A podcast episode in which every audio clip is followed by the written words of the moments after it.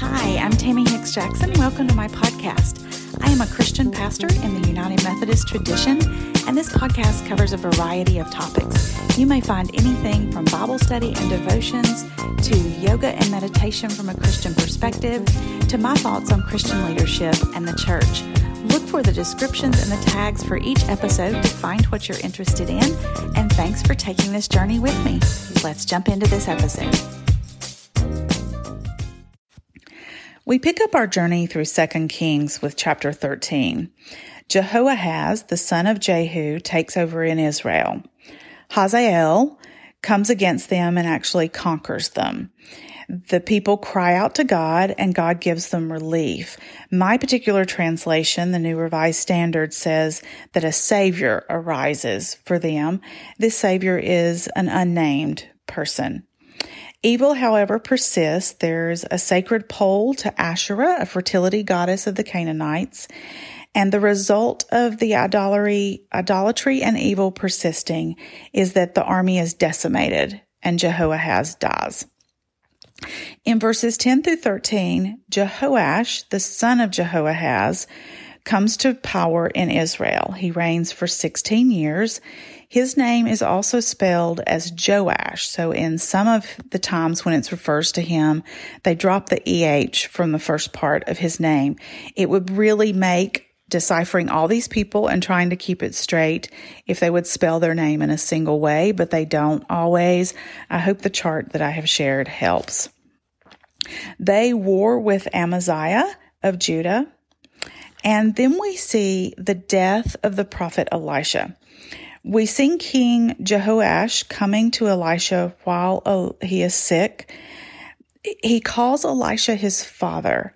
This implies a close relationship between the king and the prophet.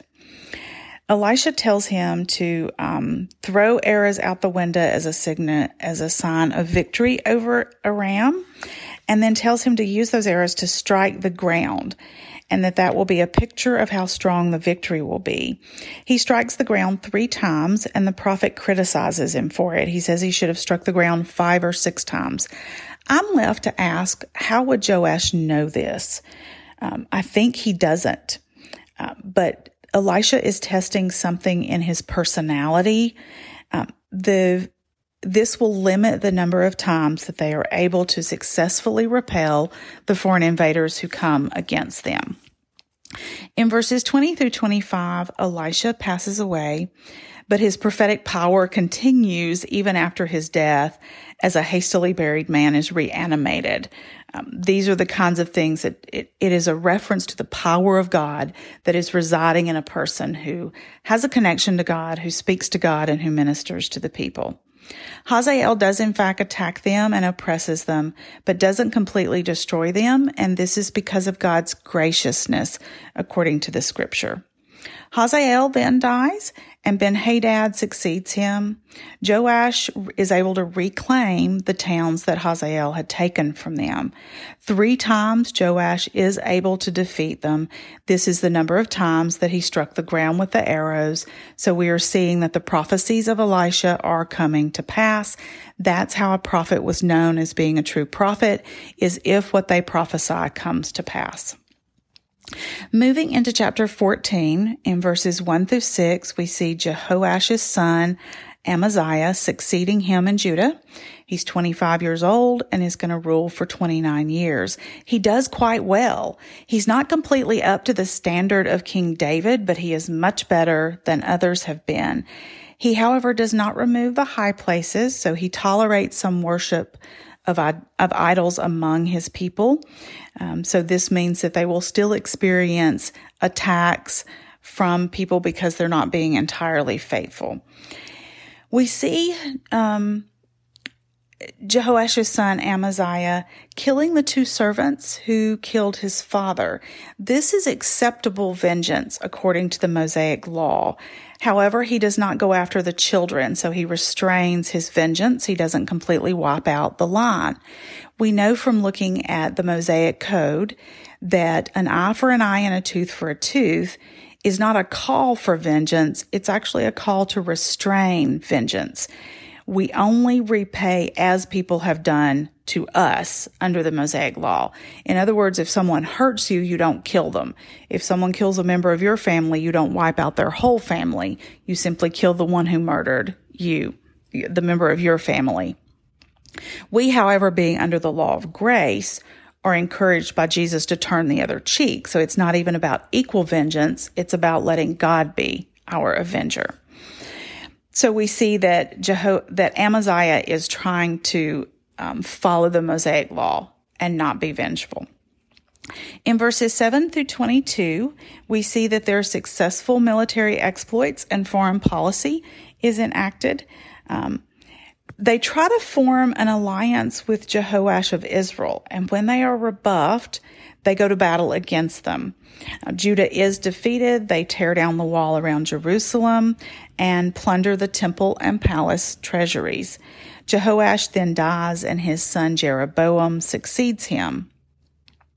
Amaziah of Judah uh, lives for 15 years after Jehoash of Israel dies, so he outlives the king who defeated them. In the end, however, he will suffer the same fate that his father did.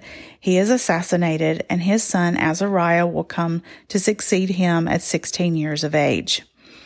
In verses 23 through 29, Jeroboam II succeeds his father Joash in Israel. He reigns for 41 years. He follows his namesake. Um, his namesake was the first king of Israel after the country divides. He restores some of the territory that have been lost. This has been prophesied by Jonah in the book named for him. Jonah, Hosea, Amos, Micah, and Isaiah will all engage in their prophetic ministries during the reign of Jeroboam II. 41 years is a long reign. However, only Isaiah and Jonah are mentioned here in the book of 2 Kings. In chapter 15, verses 1 through 7 show Azariah reigning in Judah. He will reign for 52 years, so that is an incredibly long reign. He is a mixture of good and bad, as so many of them are. He will serve the Lord their God, but he will tolerate idolatry. Um, he will get leprosy and have to isolate himself. His son Jotham will succeed him. In verses 8 through 16, we go back to Israel um, it's as though um, we can almost see the caption saying, Meanwhile, over in Israel, Zechariah, the son of Jeroboam, comes to power, but he'll only reign for six months. Shallum will kill him and take the throne. This is the end of the reign of the fourth generation, which was promised to Jehu. So again, we see the things that have been prophesied actually come to pass. Shallum, however, is only going to rule for a single month when Menahem will kill him and take the throne. We see that the throne is becoming more and more unstable. The people are becoming more and more violent. There's more and more coups. Um, the further we go away from God and from God's plan, the more unstable, the more violent, and the more insecure the people can feel about their lives. Menahem is especially brutal as a ruler. In verses 17 through 22, we see that things continue to deteriorate in Israel. Menahem engages in idolatry.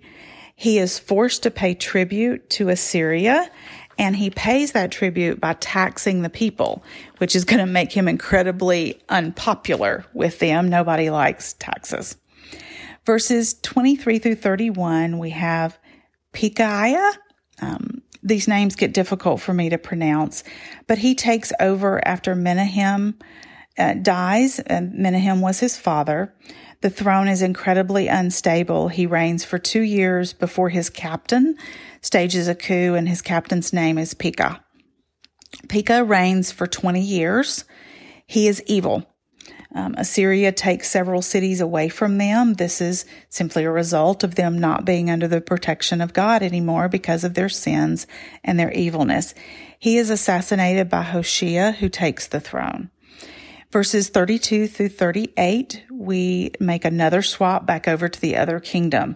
Over in Judah, Jotham, the son of Uzziah, is crowned king. He's 25 years old and is going to reign for 16 years. He is a faithful king, but he continues to tolerate idolatry.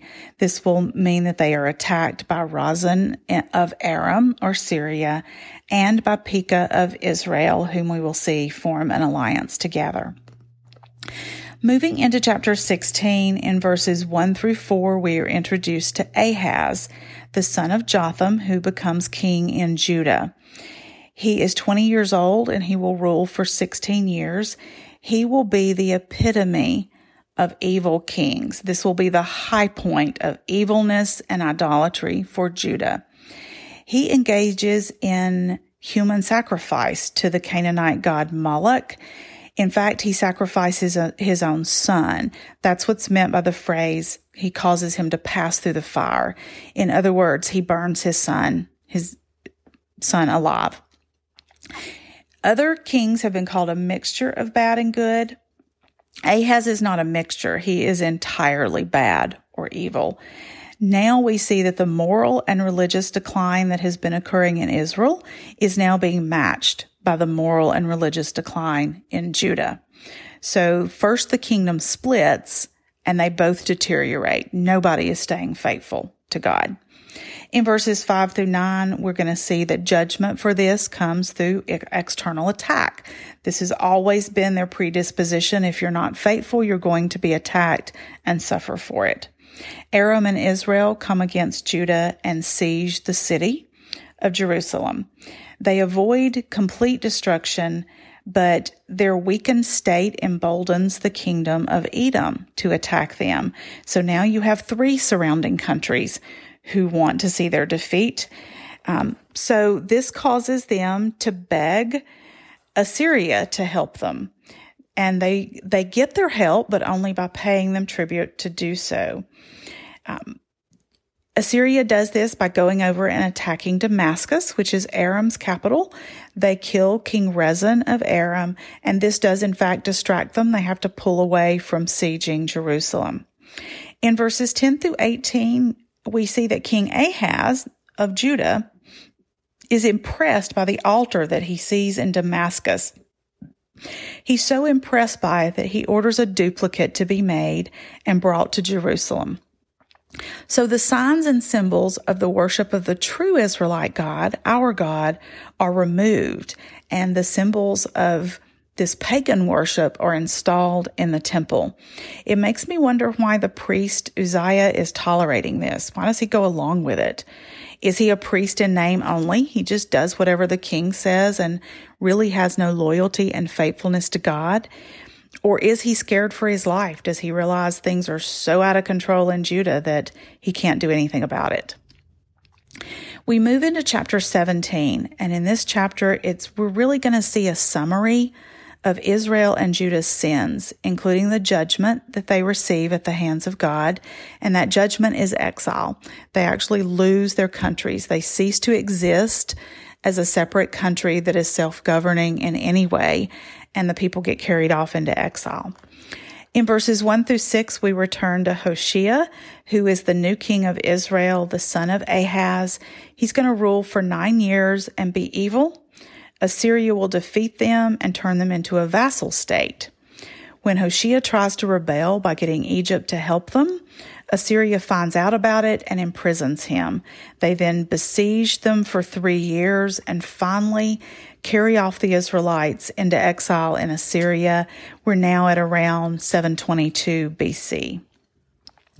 Verses 7 through 18 affirm for us that exile is the result of their sins. They were warned many times, but they were stubborn and would not listen. There's a variety of pagan worship, including human sacrifice, and these verses really just become a depressing catalog of their behavior. Verses 19 through 23, we see that Judah is no better than Israel. Though initially preserved for David's sake, their insistent insistence on remaining in their sin and not repenting will ultimately bring them into judgment as well. Verses 24 through 28, we see that Assyria resettles the area with outsiders. Those outsiders bring their own faiths and their own worship practices. There's the lion attack is a really interesting episode having lost the heart of the people, God is no longer protecting the people, but God is going to protect the land for future faithfulness. So even in the midst of all of this destruction, we see that God still cares.